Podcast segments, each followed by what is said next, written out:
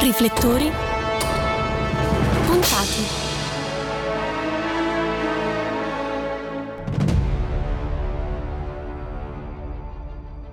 Una delle cose più affascinanti del cinema è che mette insieme un'enorme quantità di artisti e professioni. Ognuno gioca la sua parte nella realizzazione di un progetto corale. Oggi voglio parlarvi di quegli artisti che nel cinema realizzano mostri, extraterrestri e animali feroci. Puntiamo i nostri riflettori sul comparto degli effetti speciali.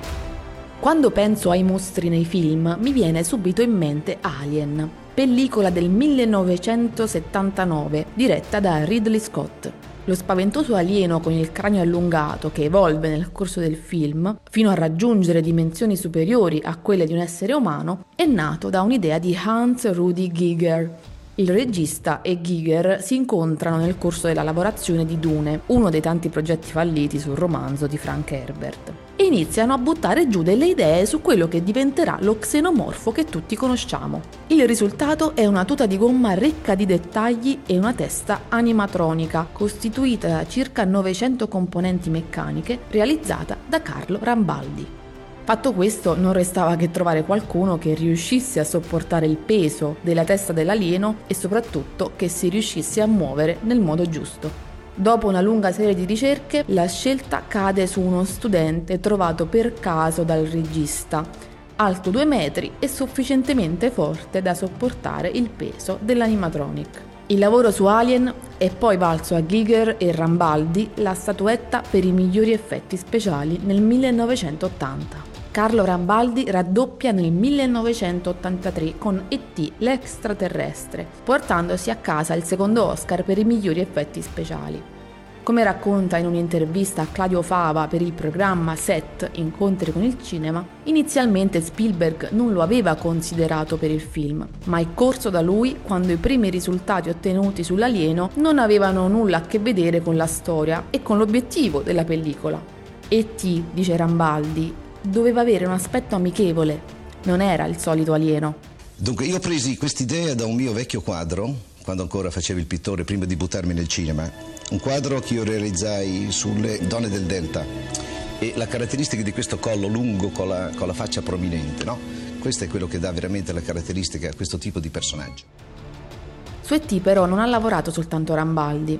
La luce del cuore del nostro amico dello spazio è stata frutto dell'inventiva artistica di Craig Reardon e Robert Short, che hanno realizzato un torso su cui hanno dipinto la luce del cuore e hanno realizzato un sistema con una luce al tungsteno da applicare agli ET realizzati da Rambaldi.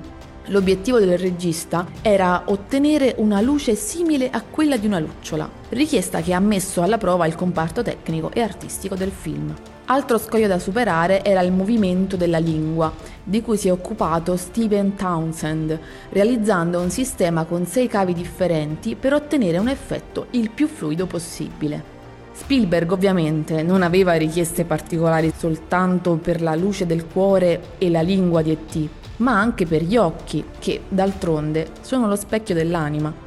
Per rendere gli occhi di E.T. credibili e più umani possibile, è stata chiamata appositamente Beverly Hoffman per dipingerli. Alla fine delle lavorazioni sono stati realizzati tre ET, uno completamente meccanico, controllato da ben 12 uomini durante le riprese, uno elettronico per le espressioni facciali e uno in formato tuta indossabile, in cui si sono avvicendati diversi acrobati.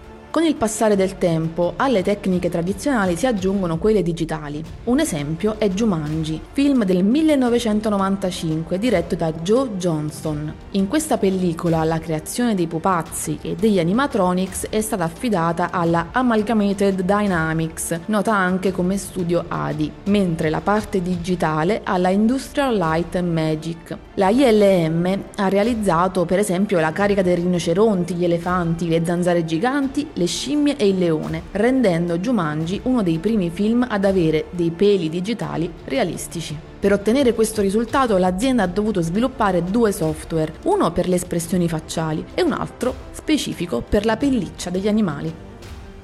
Mettilo via, Alan. Va bene.